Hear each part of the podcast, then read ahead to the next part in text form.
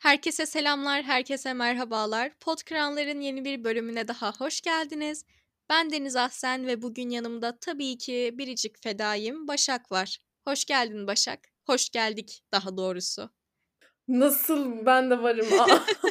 Nasıl sen de varsın? Neden ben değilim, neden sensin diye bir şarkı sözü de geldi aklıma. E Başak nasılsın görüşmeyeli ya? Çok özledim seni. Gerçi böyle dediğime bakmayın biz bu kaydı başlatmadan önce yaklaşık yarım saat falan havadan sudan indirimlerden bahsettik. O yüzden hasret giderdik bayağı ama show ve rating gereği sanki birbirimizi çok uzun zaman sonra ilk kez görüyormuş gibi davranmamız gerekiyor aynı zamanda. Ben hasret gidermedim. Ben hala çok özlüyorum. Çok da yani birbirimizi görüyoruz da değil. Benim gördüğüm şey sen değil ses kaydı. O yüzden Beni tanımak için yüzümü görmeniz gerekmez. Benim ses dalgalarımı görmeniz yeterlidir. Ay çok kalifiye bir söz söyleyecektim ama olmadı ya. Neyse bunun üstünde sonra çalışırız. Oldu gibi. Oldu bence. O zaman konumuza geçelim çünkü benim konudan konunun ne olduğundan bahsetmem biraz uzun sürecek. Hadi bakalım seni dinliyorum. Çünkü tam bir adı yok bunun. Bir gerginlik, anksiyete çeşidi gibi bir şey olduğunu düşünüyorum. Ama anlattığımda anlayacağınıza yemin edebilirim. Bu mesela müşteri temsilcisini, müşteri hizmetlerini falan ararken gelen o inanılmaz gerginlik vardır ya telefon çalarken ağlamak falan istersiniz. evet ondan bahsediyorum. Bugün onlardan konuşacağız. Çünkü özellikle son birkaç gündür ciddi üzerime yapıştı bu his ve atlatamıyorum. Hayatım boyunca da hiçbir noktada atlatamadım. Atlatabileceğimi de düşünmüyorum. Yani doğru bir şey mi olacak bilmiyorum. Doğru bir tanım mı olacak bilmiyorum ama hizmet sektöründeki e, sıkıntılarımı halletmeye çalışırken çalışanlarla konuşmaktan ben çok geriliyorum. Çünkü beni her an döveceklermiş gibi hissediyorum. Ya da her an böyle saçma sapan bir şeyler söyleyecekmişim gibi hissediyorum. Ve IQ'm ikiye düşüyor. Dedikleri hiçbir şeyi de anlamıyorum. Evet. Benim diyeceklerim bu kadar. Bahsedeceğimiz konu da bu. Aslen sen böyle şeyler yaşıyor musun? Lütfen yaşıyorum Öncelikle sana bir soru sormak istiyorum. Şu anda seni dövmek isteyen müşteri hizmeti temsilcisi odanda mı? Yemin ederim sağıma soluma bak. Sen bayağı dolmuşsun bu konu hakkında.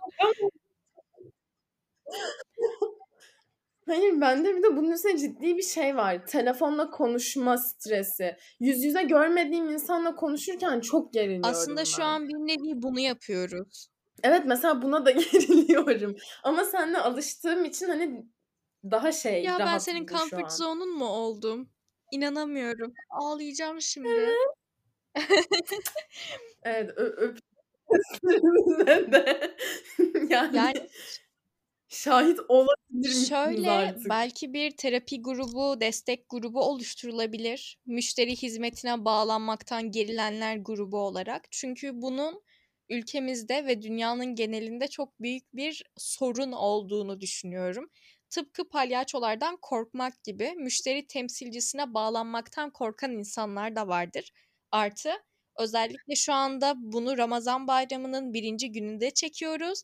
Toplu mesajlar, saçma sapan insanlardan aldığın random aramalar, iyi bayramlar şeklinde ve telefonu 10 saniyede kapatmamak için. Çünkü iyi bayramlar iyi bayramlar yani ne diyeceksin başka? Evdeki insanların bayramını da kutlayabilirsin. Onları gözlerinden öpebilirsin. Maksimum. Yapabileceğin iş buyken sırf telefon konuşmalarının nispeten uzun olması normalleştirildiği için sürekli konuşmayı uzatma çabaları. E işte daha daha nasılsın gibi saçma sapan konuşmalarda olduğu için ben senin anksiyeteni çok iyi anlayabiliyorum. Oley. Aynı zamanda benim de böyle bir fobim vardı. Yani müşteri temsilcisine bağlanmak beni hep çok geriyordu. Çünkü çok random sorular soruyor ya sana kimliğini doğrulayabilmek adına. İşte şu şu şeklinde. Şu şudan tabii ki hiçbir şey anlamadınız ama annenizin kızlık soyadı ki bu terimden de nefret ederim. Hadi diyelim ki evlenmeden önceki soy isminin ikinci harfi ya da annenizin annesinin isminin ikinci harfi gibi kişisel sorular soruyor ya. O sırada yanlış bir cevap vereceğim diye çok korkuyorum ya da sesim içime kaçacak diye çok korkuyordum. Ondan sonra tahminimce ben telefonumu çaldırdıktan sonra sim kartıma bloke koydurdum ki işlem yapılmasın.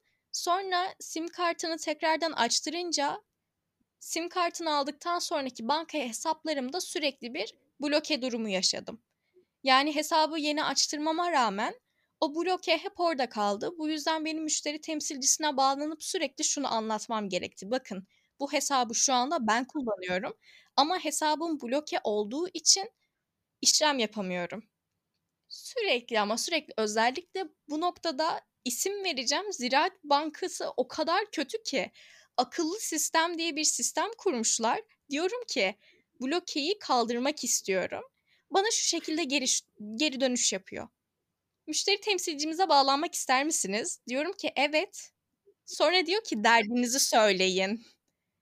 Ve bu kısır döngü gibi bir saat boyunca bunu anlatmaya çalıştım. Ondan sonra dedim ki hayır ben dijital bir insan olmak istemiyorum. Ben analog bir insan olmak istiyorum. Sonra Ziraat Bank şubesine gidip de halledebildim. Bu bana neyi öğretti? Bu bana müşteri temsilcilerinin de insan olduklarını öğretti. Çünkü en azından karşındaki insanla iletişim kurabildiğinde görüyorsun ki o seni dinliyor. Dinlediği şeye göre eylem alıyor. Karşında tamamen bir robot olunca daha da geriliyorsun ama aynı zamanda diyorsun ki ben bu robottan daha akıllıyım ya. O yüzden tavsiye ederim Ziraat Bankı anksiyeteni yenmen konusunda.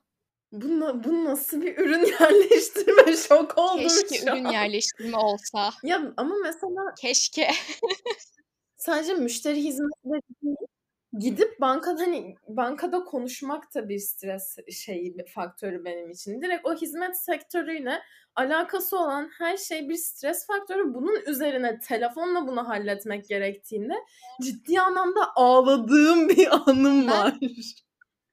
Cidden telefonu kapatıp ağladım. Evet Başak, çok kişisel olmayacaksa o anını bizimle paylaşmak ister misin? İstersin. Rating'e ihtiyacımız var. Evet, isterim. Şimdi ben bu sene garantiden bir hesap açtırdım. Sonra bana iki tane kart verdiler. Ama hani normal kredi kartı değil tamam mı? Chopin Miles mi öyle bir kart verdiler. İki tane daha doğrusu. Birisi American Express, birisi de Mastercard. Sonra bunların ikisinin de üzerinden bir miktar para kestiler. Bu paranın ne olduğunu bilmiyordum. Benim o kadar da bir alakam yoktu bu kredi kartı, hesap banka olaylarıyla falan. Hani babamın hep kartını falan kullanıyordum. Neyse. Ondan sonra babama gösterdim. Baba böyle de bir para kesmişler. Güzel de bir miktar paraydı. İkisinden de kesmişler bir de falan bunu nasıl iptal edeceğiz? Ben istemiyorum falan. Babam dedi ki müşteri hizmetlerini ara. Ondan sonra aradım. Bir kartı kapat. Sadece American Express'i kapatacaktım. Sonra babam da yanımdaydı. Babam ikisini de kapattırdı. Sonra ben banka kartımı almadığım için hem kredi kartsız hem banka kartsız kaldım. Ama paramı harcamak istiyordum. Sonra müşteri hizmetlerinde bir de şey olayı var ya sürekli bu Emin misiniz? Kapatıyoruz. Emin misiniz? Zaten irademi zorluyorum ben orada. Milyar kere emin misiniz diye sorma. Lütfen sorma yani. Ondan sonra kapattık ve ben ağladım.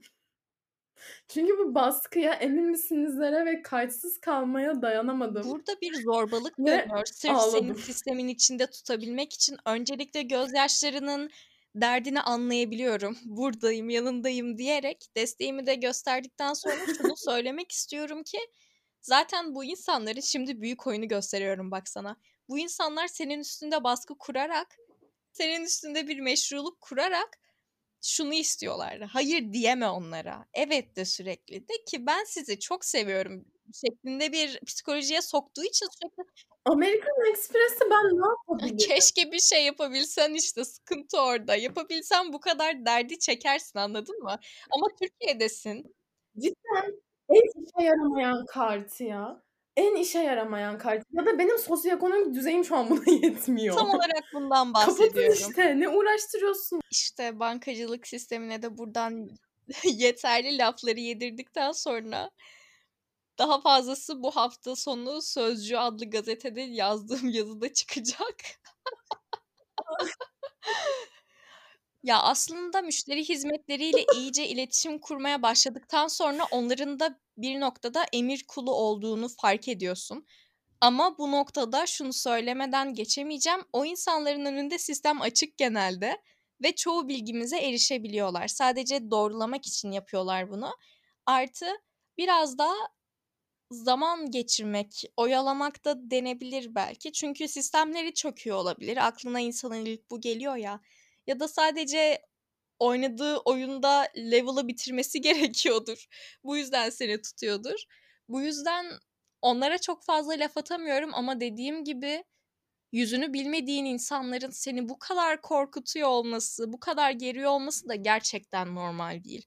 Bu yüzden okullarda işte yüksek lisans olur, normal lisans da olur, ilkokulda dahi müşteri hizmetleri ve bu unsura, bu ünvana sahip olan insanlarla iletişim kurma rehberi şeklinde bir dersimiz olmalı bence. Çok mantıklı ve bence bunun gerginliğinin yani herkes benim kadar gerilmiyordur muhtemelen. Bence bu konuda ciddi sıkıntılarım var. Orası ayrı bir konu da bu konunun genel olarak insanlar için gergin olmasının en büyük sebebinin bilgi eksikliği olduğunu düşünüyorum ben de. Hani zaten ben bir sorun için arıyorum. Ya da daha önce hiç yaptırmadığım bir işlem için arıyorum.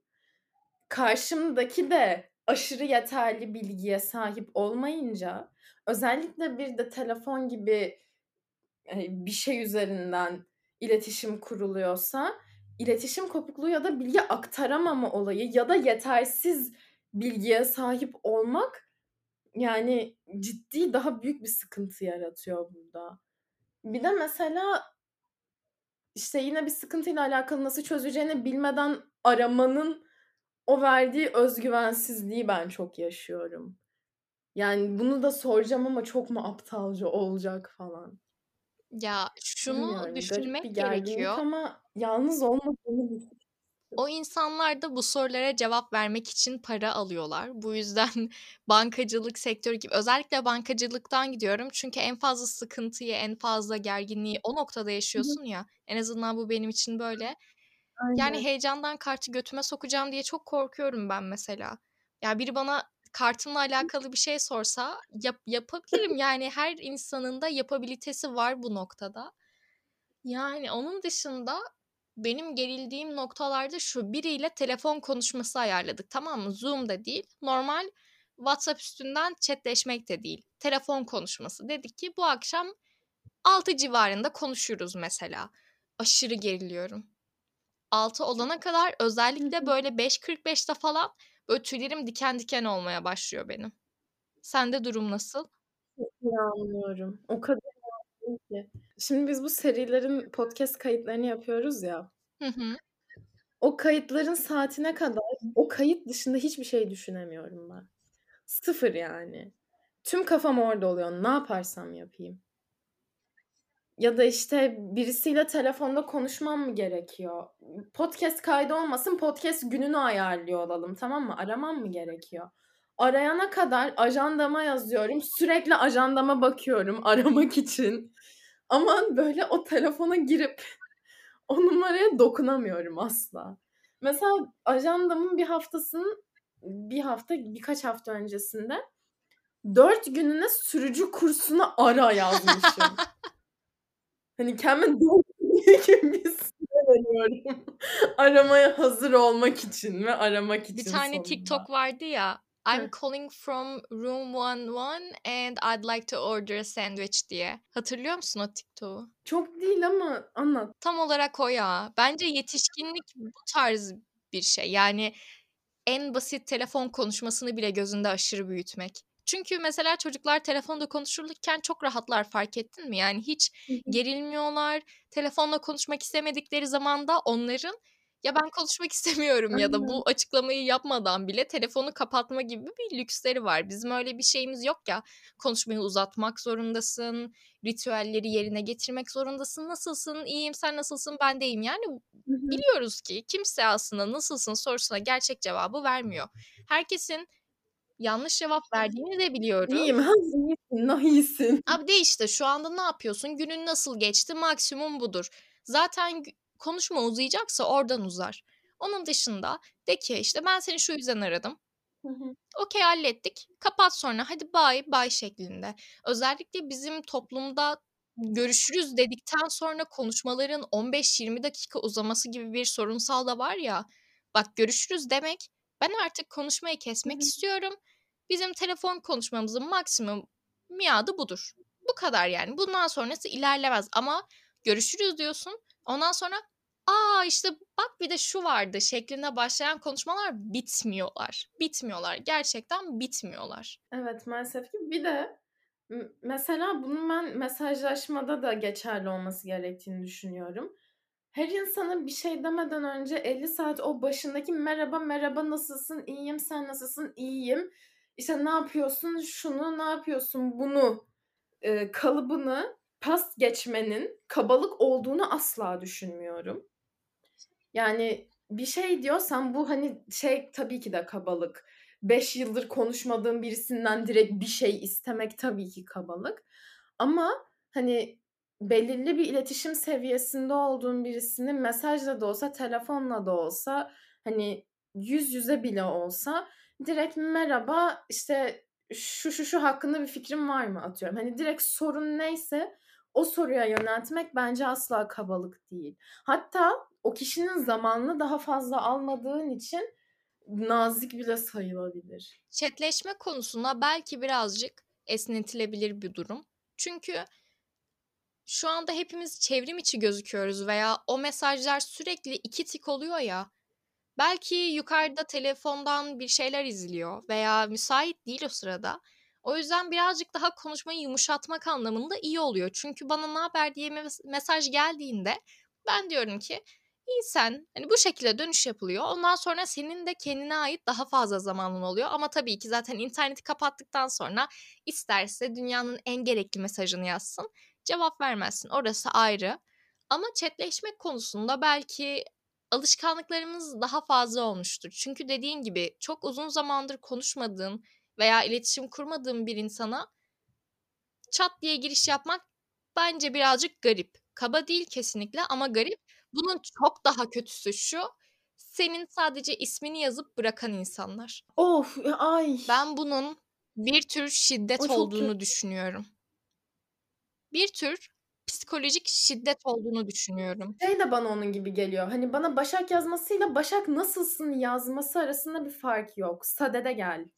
Hani bizim çünkü hani nasılsından girecek bir muhabbetimiz yok. Belki de o an. Anladın Aynen mı? öyle.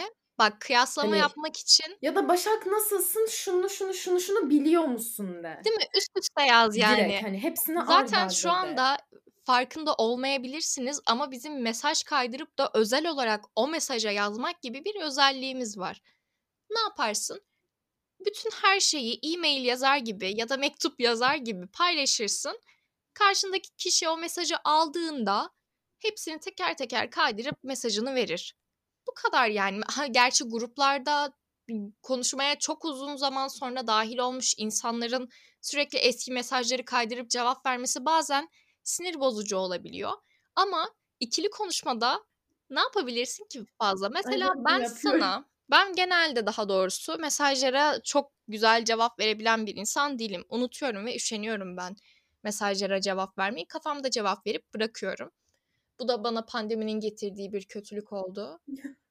O yüzden insanlarla ben Senin mesajlara cevap verme aralığın bayağı uzun özür ya ben bu konuda herkesten özür diliyorum. Gerçekten ben bunun da kabalık olduğunu düşünüyorum. Ama yani veremiyorum. kişinin çok uzun. Herkes online ama birçok kişinin cevap verme süresi çok uzun. Sadece sen değil yani. Yani işte o yüzden bu nasılsın faslının biraz da artık kabalık olmadığına pas geçmenin inanıyorum. Çünkü hani birisine işte ah sen merhaba nasılsın yazdığımda bunu sadece senin özelinde şey yapmıyorum. Sakın kendi kötü hissetme. Birçok kişi böyle. Kötü hissedersen seni döverim. Ama mesela Okay, sonra işte atıyorum sen bana birkaç saat sonra veriyorsun. Sonra ben sana olayı açıklıyorum. Sonra işte şu, hani sen bana birkaç saat sonra cevap veriyorsun. Sonra ben sana birkaç saat sonra cevap veriyorum olayı açıklayarak. Sonra sen bana birkaç saat sonra ona şey yaparak cevap veriyorsun. Bunun yerine tüm bu nasılsın faslını geçip o mesajı atsam işimiz biterdi mesela 50 kere. Yani çok haklısın. Herkes şu anda aynı durumda. Herkesin hem odak süresi çok azaldı hem de mesajlaşma da çok tek düzeleşti ya. Eskiden Random'ın ilk çıktığı zamanlar mesela böyle 7-8 sene önce falan ya da MSN'in olduğu zamanlar ya çok çok seneler önce chatleşmek de çok havalı bir şeydi yani telefonla konuşmuyorsun normal mesajla konuşmuyorsun onun yerine tamamen internet ortamından milletle chatleşiyorsun. O zaman chatleşmek bence çok havalıydı. Şimdi insanlar hiçbir şeylere tahammülleri olmadığı gibi ki bende de böyle bu arada mesajlara da cevap veremiyorum. Çünkü çok fazla grup var ve oradan çok fazla akış geliyor. Artı bazen kişisel mesajlar da kayıyor. Ben bunu çok yaşadım ve ben kendimden gerçekten bu konuda utanıyorum yani. yani bare minimum şu anda mesajlara cevap verebilmek ve bare minimumu da yapamıyorum. Çok çok kötü gerçekten. Düşünsene konuştuğun insanlara, günlük hayatta konuştuğun insanlara cevap vermiyorsun bir anda. Sana diyorlar ki ne haber? Sen böyle bir kayboluyorsun ortadan tamam mı? Bir anda kayboluyorsun. Varlığın falan farklı bir noktaya ışınlanıyorsun. Ondan sonra saatler sonra gelip diyorsun ki iyiyim senden ne haber? Yani çok çok saçma yani. Evet. Ama insanlar işte bu noktada biraz ikiye ayrıldı. İşte çok fazla mesaj geliyor. Hani kişiseller de var, gruplar da var ve birazcık daraltıcı bir alan oldu artık. Yani giriyorsun yüzlerce bildirimin içine böyle ve insan daralıyor ya. İki tip tepki veren insan olduğunu gördüm işte. Bir senin gibi geç cevap verenler, bir de benim gibi her şeye saniyesine cevap verip asla bildirim tutamayanlar. Bence ikisi de bir tık problematikleşmeye başlıyor bir noktadan sonra. Ama şey yani ortasını hiç görmedim. Normal bir sürede müsait olduğunda cevap veren insan hiç görmedim. Çünkü zaten müsait olduğunda diye bir şeyin de artık çok geçerli olduğuna inanmıyorum 7-24. Çünkü birçoğumuzun yanında telefonları var çoğu zaman. İşte bu Öyle. noktada kendine biraz zaman tanıyabilmen gerekiyor. Çünkü dediğin gibi eskiden yani pandemi öncesi demek de istemiyorum. Çünkü pandemi öncesinde de biz böyleydik. Ama sosyal medyanın hayatımızda bu kadar fazla olmadığı zamanlarda şey diyordun. Mesela WhatsApp'ta mavi tik özelliğinin gelmediği zamanlardan bahsediyorum. Kimsenin mesajı okuyup Hı hı. okuyamadığını anlayamıyordun ya. Okumuş da olabilir, okuyup çıkmış da olabilir. Yani insanlarda o noktada sanki mesajlaşma konusunda daha rahatlık vardı. Ben mesajı okuyorum ama cevap vermek istemiyorum. Bitti bu kadar. Ya iki tik oluyordu ya ama şu anda mavi tik var mı yok mu bunu düşünüyorsun. Ondan sonra WhatsApp'ta sana yazmazken Instagram'da gidip fotoğrafını beğeniyor. Ben bunu yapıyorum mesela. Ve hani Instagram'a farklı platformlardan, farklı cihazlardan girebilirsin tabii ki ama herkes genelde telefondan giriyor yani. Hani burada çok büyük anlamlar aramaya gerek şey yok. çok olmuyor. Mesajını görmedim olayı zaten çok olmuyor artık. Yani arada kaybolursa görmeyebiliyorsun sadece de denk geliyor insanlara Ya da bildirim mesajı. panelinden okuyorsun. Diyorsun ki hımm okey tamam Aynen. ama bunu fiziksel olarak belirtmediğin için cevap vermemiş oluyorsun. Ondan sonra sen kafanda o olayı Hı hı. bitirdiğin için zaten o mesaj bekliyor, bekliyor, bekliyor. Ya benim 12 gün boyunca cevap vermediğim, dönüş yapmadığım bir insan oldu ya. Ya şöyle hani çok soru yoktu. E, emoji ya da random ya da küçük bir şey falan yazmam Hı. gerekiyor normalde o konuşmanın devam etmesi için. Ama yine de Instagram DM'den konuşuyoruz onunla. Sonra o bir anda söyledi. Yalnız sen bana WhatsApp'tan hala cevap vermedin diye. At, ya bir fotoğraf atmasını istemiştim. Ona da baktım fotoğraflara yani. Ondan sonra Aa, çok güzeller yazmamışım. Ama kafamda bunu düşünmüştüm. O yüzden o mesaj öyle 12 gün boyunca falan beklemişti öyle. Böyle bir anım da var.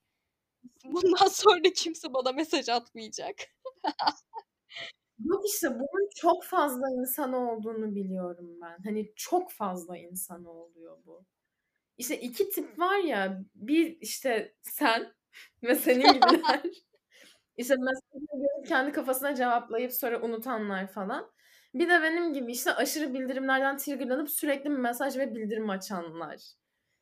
Yani ama yalnız değilsin. Benim çevremdeki birçok kişi zaten öyle yani. Kendi bu konuda ayıp, kaba ya da yalnız hissetme asla. Birçok kişi böyle. Yani açıkçası kendimi çok aşırı kötü hissetmiyorum bu arada mesajlara cevap vermediğim için. Az önce bir özür falan Çok duygusallaştım ya bir anda ondan. ya. Hani aslında o kadar da çok Evet. umurumda değil ya. Şundan bahsediyorum. Çünkü düşünüyorum. Mesela sana cevap vermiyorum değil mi? Yani ya da çok geç cevap veriyorum. Ama sana cevap verirken zaten sana yeni bir fikirle, yeni bir mesaj dizisiyle gelmiş oluyorum. Yani tamamen konuşmayı değiştiriyorum. O yüzden sanki benim orada cevap vermememem ya da cevap vermemem yanlış mı? Ce- cevap vermemememde bir sıkıntı çıktı. Orayı toparlıyorum. Yani sana cevap vermemem Tamam. çok da büyük bir sıkıntı oluşturmuyor. Çünkü cevap vermeyeceğim yeni Aynen. bir konuşma yaratmak için sana geliyorum tekrardan. Bir de artık insanlar bunun bir mesajlaşma alışkanlığı olduğunun farkındalar. O yüzden Her asla yiğidin yoğurt yiyişi yani. farklıdır. Aynen Vay öyle. be Başak, nereden başladık, nereye geldik? Müşteri hizmetinden başladık, WhatsApp'a geldik. Biz süper bir ikiliyiz. Bir şey değil mi? Aynı şey. Müşteri hizmetlerine de ulaşamıyorsun. Ulaşınca da zaten pek ulaşamıyorsun. ya ulaşmasam da olur. Mental breakdown'la Bu ülkede hiçbir şeye ulaşamıyorsun. Ne 128 milyar dolara ulaşabiliyorsun, ne ulaşıma ulaşabiliyorsun, ne müşteri hizmetine ulaşabiliyorsun, ne de konuşmak istediğin arkadaşına ulaşabiliyorsun. Biz nasıl bir çukurdayız yahu? Ulaşımın. Ki biz bunu işledik yani. Önceki bölümlerimizde gidip izleyebilirsiniz. Kaçıncı bölüm olduğunu hatırlamıyorum. Kaçıncı bölüm olduğunu hatırlamıyorum diyorsun ama hala bir podcast'e yönlendirirken izlemek diyorsun. Sen de o podcast kafasına hala ulaşamamışsın. Ben aslında YouTuber olmak istiyordum. Ama modası geçti. Herkes podcast yapıyor. Trendlere uyum sağlayalım dedik. Ben sen diyorum şeyi Biz alacaktım acaba daha. link kaydı- kaydırabilecek miyiz ya insanlara? Buradan linkin şeyini söylüyormuşuz. Teker teker harflerini. tyn nokta slash. Arkadaşlar biz böyle bir şey yaptık. Bakarsanız seviniriz. Link bio'da. Vallahi olur. Biz açığız her şey. Biz yeniliklere açığız. Bizi deneyebilirsiniz. Biz paraya Bizim çok paraya açığız. ihtiyacımız var. Duyarımız parayı bulana kadar. Aynen öyle. Başak yine iyi konuştuk ya. Bayağı iyi toparladık bence. Bay bay diyelim mi? O zaman yavaştan şey yapalım.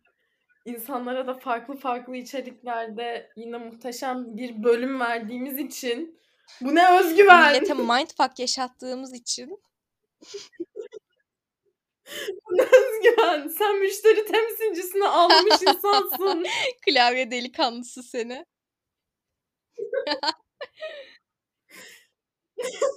Sinirlerim çok bozuldu kapat. o zaman haydi görüşürüz. Bakalım haftaya mı ondan sonraki hafta mı? Bakacağız artık. Haftaya görüşürüz bence. Okula gidince kaydederiz ama eğer okula gidip kaydedemezsek bir daha görüşemeyebiliriz. Çünkü ben oturup ağlarım Suçlamak yok aylarca. çünkü yani okula git- gittikten sonra neler olacağını biz de tahmin edemiyoruz genelde. O yüzden eğer bölüm gelirse öpün başınıza koyun. Gelmezse de deyin ki yani Gelir. olacağı varmış. O halde Podkranların bir sonraki bölümde görüşmek üzere. Görüşürüz. Hoşça kalın. Bay bay.